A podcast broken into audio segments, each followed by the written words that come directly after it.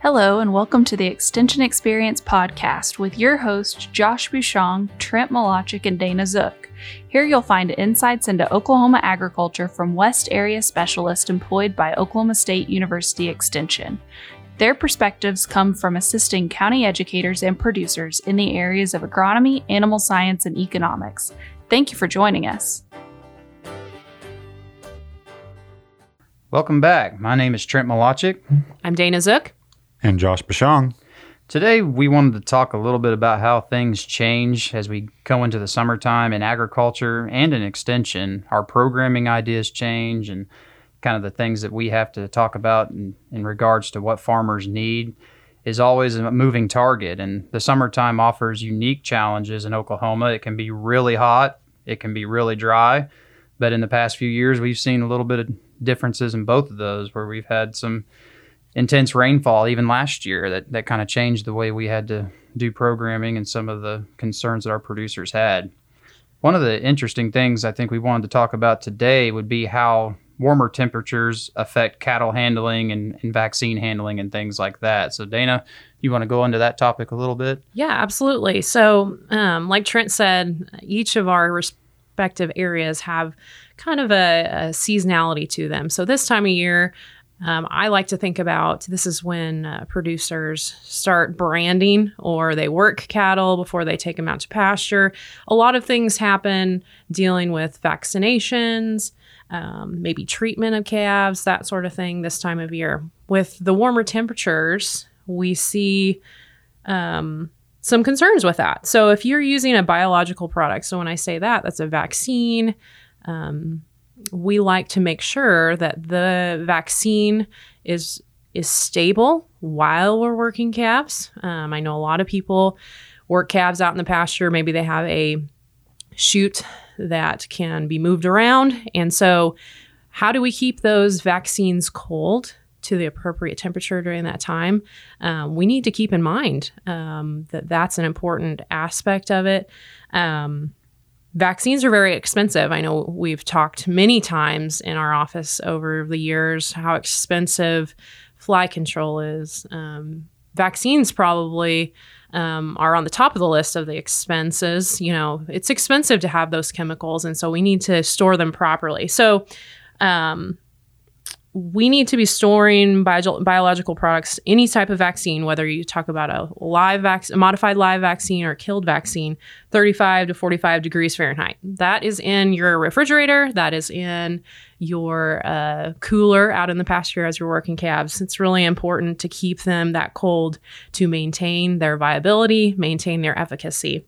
Um, syringes, um, we need to keep that vaccine cold while it's in the syringe. So, a lot of people use a continuous flow um, for treatments or vaccinations. And so, that continuous flow syringe, while it is very convenient, you need to maintain that cold temperature in that. It can be very difficult. And those vaccines need to stay out of the sunlight. Those vaccines are damaged by sunlight. And so, in that clear tube of that continuous flow syringe, it can really damage the efficacy of that vaccine. Trent, I know you um, have told me that you're interested in some of our uh, the things we have to help maintain the uh, vaccine temperatures. The cooler that we have um, here in my office, we've put together some of these. They're a chute side vaccine cooler. They can be used for maintaining the temperature on vaccines. And so we have a fact sheet available, um, ANSI 3300 on our uh, extension fact sheet website that tells you how to put one of these together. It's simply $25.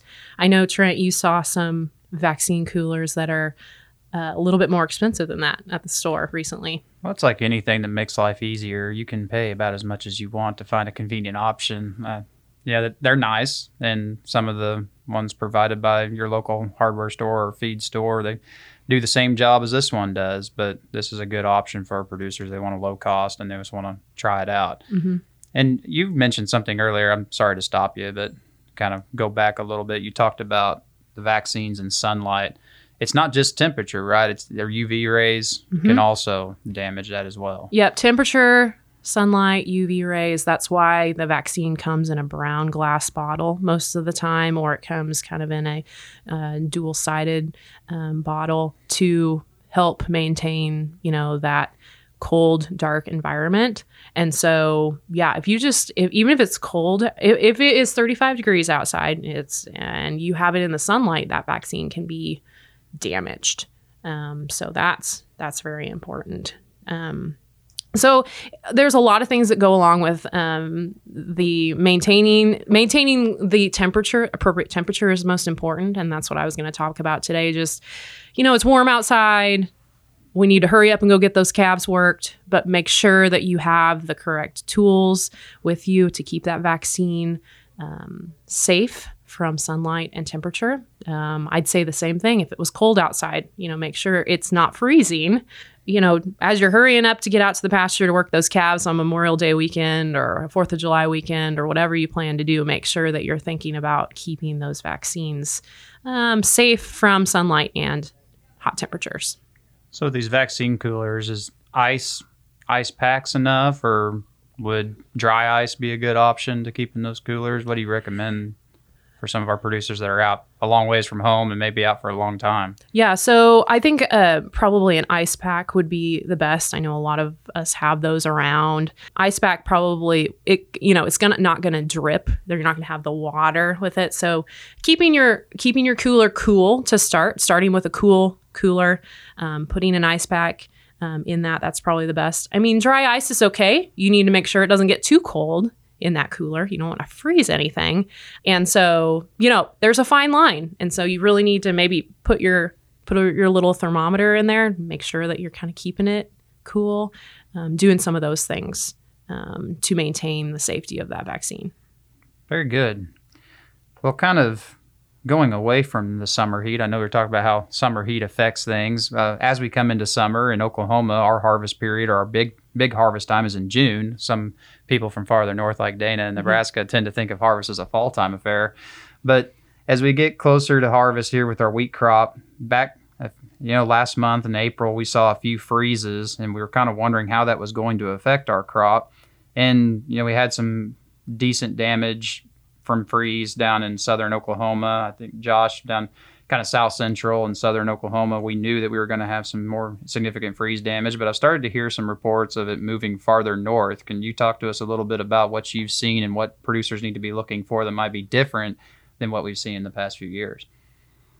Uh, just like any spring freeze, uh, it's going to play differently on that wheat crop. As we've always seen, it's always going to be field by field dependent. So it's not just because your neighbor has or doesn't have freeze damage, your field does as well, or even all your fields. So you really have to get out and scout your fields and see how much damage we actually experienced.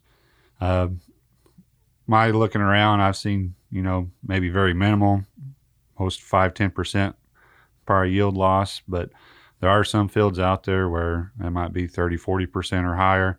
Uh, just driving by that wheat might look great. It still has a green head to it, but you get out there and really start dissecting that head, see how many seeds you have. So typically on those spikelets, some guys call the mesh, we might get two, three, maybe four or five seeds per spikelet. But this year, at most, I'm seeing about two. Uh, rare cases, I'm seeing a little bit more. But so not only that, but that wheat head, the first ones to mature, this center height on that wheat head and the bottom and the top are later maturing.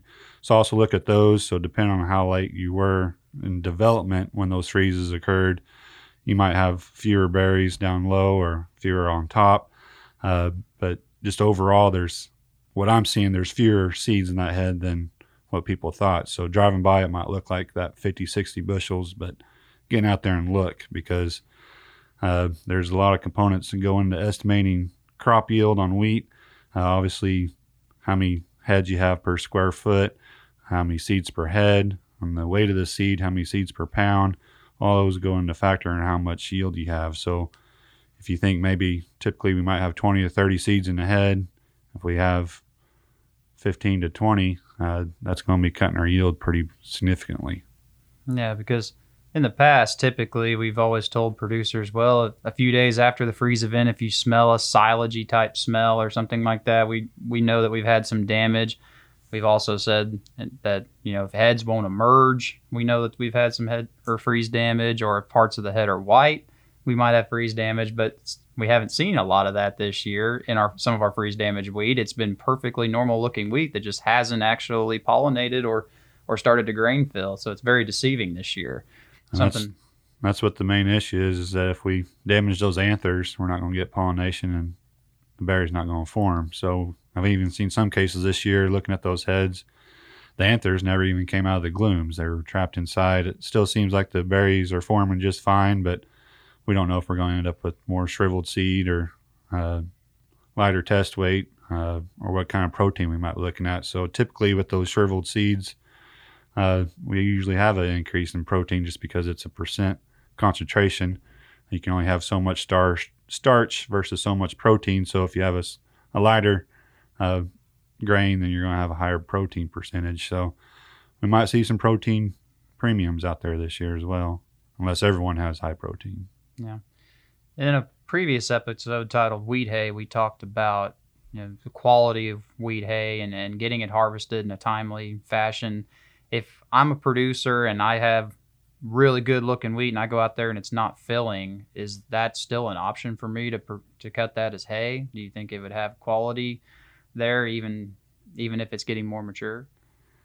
Uh, the biggest thing we have in our advantage this year is uh, we've been fairly light on diseases. Uh, we do have some leaf spotters out there like tan spot and septoria and stagonospora, but uh, there is some rust out there, so we might be starting to lose some of those leaves. But if we still have that flag leaf still in healthy condition, maybe a leaf or two underneath it, there's still some forage quality to it. Obviously, it's not going to be a premium forage, but uh, it still is an option for some guys, especially as we get northern into the region closer to Kansas. That haying still might be an option for some.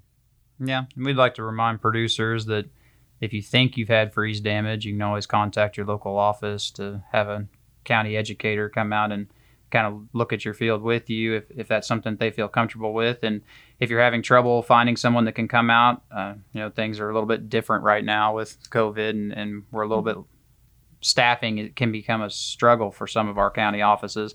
You can also, if you have crop insurance, always remember that you can call an adjuster and have that adjusted at any time, and they can give you an idea of, of what type of a yield you're looking at and whether or not that that would be something you need to think about haying. And if you're going to hay acres, also remember that you need to have that adjusted for crop insurance before you, you hay an entire farm. They need to know what the potential yield would have been on that. I know I've had that discussion with many farmers. A lot of times when we get those crop adjusters out, the farmers are looking for that yield, that low yield estimate uh, to kind of more or less say that it's been zeroed out before they destroy it. But in hindsight, uh, you might want a higher yield. I mean, even if they gave you a 40 bushel yield, you can still destroy it if you want, and that 40 bushel will go on your yield appraisal. Uh, so that might help you in the future years keep your premiums low uh, and so forth. So yeah, that's something that we've been trying to look longer term when it comes to some of these decisions we've been making. And like you said, that, that yield history is very vital. If you have a decent yield history right now because you've been raising good crops, zeroing it out it just puts a zero there in that calculation and it's going to bring down that average. Now of course you buy insurance for whenever you have a disaster and you need it so you want to use that.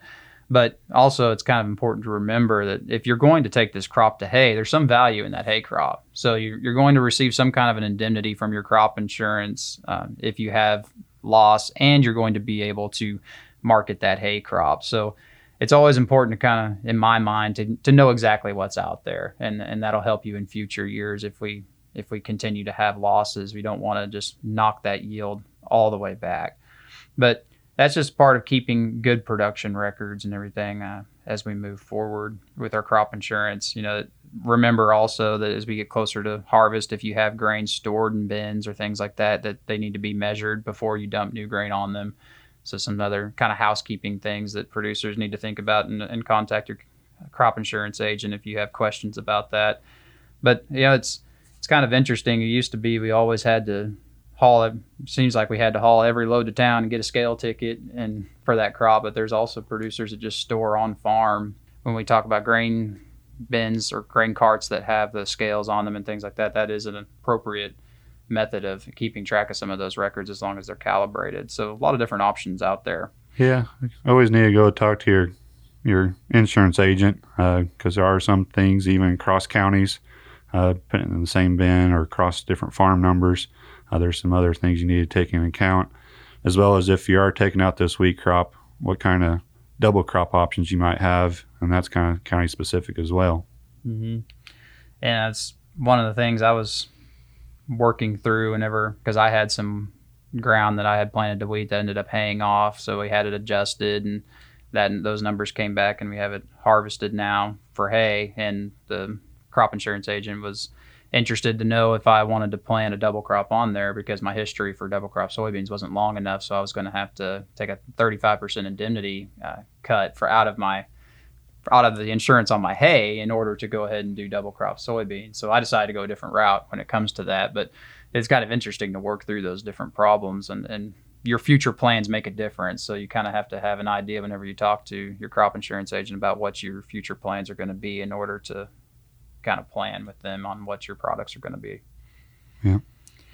Now, it, also thinking about crop insurance a little bit, uh, for multi-peril crop insurance, you have 15 days from harvesting your farm or unit to report a loss, and for crop hail, you have 10 days from each storm date to make a notification of loss. So, again, timeliness is always important. Sometimes when bad things happen, we see people kind of retreat into a shell, and and we've uh, for multiple uh, natural disasters that we've kind of worked through with extension, that's kind of seems to be a reaction from some producers as they kind of retreat back and into what's comfortable. But it's important to go out and document those losses and to be in contact with those uh, individuals that can help you, whether that's FSA or crop insurance, so that they know what your losses are and what's going on on your farm. Because waiting a month after you have a loss and then reporting it, you may not be eligible to get some of that payment. So that's always important. We try to make sure you're contacting people. And if you have questions, again, contact us, contact your local county extension agent. Well, it's gearing up for summer in a nutshell. Uh, you know, this freeze damaged wheat is going to be something we just have to keep watching. And Josh, are there any final thoughts that you have for your producers that you would like them to think about? Like I said, get out and check your fields. I know in years past, I've even had reports of guys get a custom harvester in, they go out and take it around, think they left the trap doors open or something, and there's just not any grain out there. So if it's just as simple as getting out there, rubbing your fingers through those heads, see if you can feel those kernels start to develop, or if it's just a completely blank head, we definitely don't want to be surprised later. We want to find out as soon as possible to figure out what we can and can't do with that crop. I have a feeling a custom cutter wouldn't be extremely happy with you if he showed up and there wasn't anything to cut and you booked yeah. in a bunch of acres. So yeah, that'd be definitely be important. Well, Dana, comes to vaccine handling and warmer temperatures with cattle, and any other last thoughts? Oh, uh, it's always easier to work cattle when it's cooler. Remember that. Um, we didn't talk about you know the the stress on livestock, but um, that's always important. Um, have a plan before you go out there. That probably yeah. increases vaccine efficacy as well. If the cattle are cool and the vaccine's cool, mm-hmm. you're going to have better luck. Yep, less stress overall will make everything work a lot better. So have a have a plan. Take a few breaths before we uh, run out there and start working calves, um, and, and that'll make it much more successful um, overall. All righty. Well, thank you all for joining us, and we look forward to talking to you next time. We hope you've enjoyed what you've heard. If you would like to hear more or follow up on the discussed topics, please reach out to your local county extension agent. OSU has a presence in all 77 counties, with educators eager to assist you. Also, please consider checking the description for links to our social media pages and further information pertinent to the conversation. Thanks again, and we'll talk to you soon.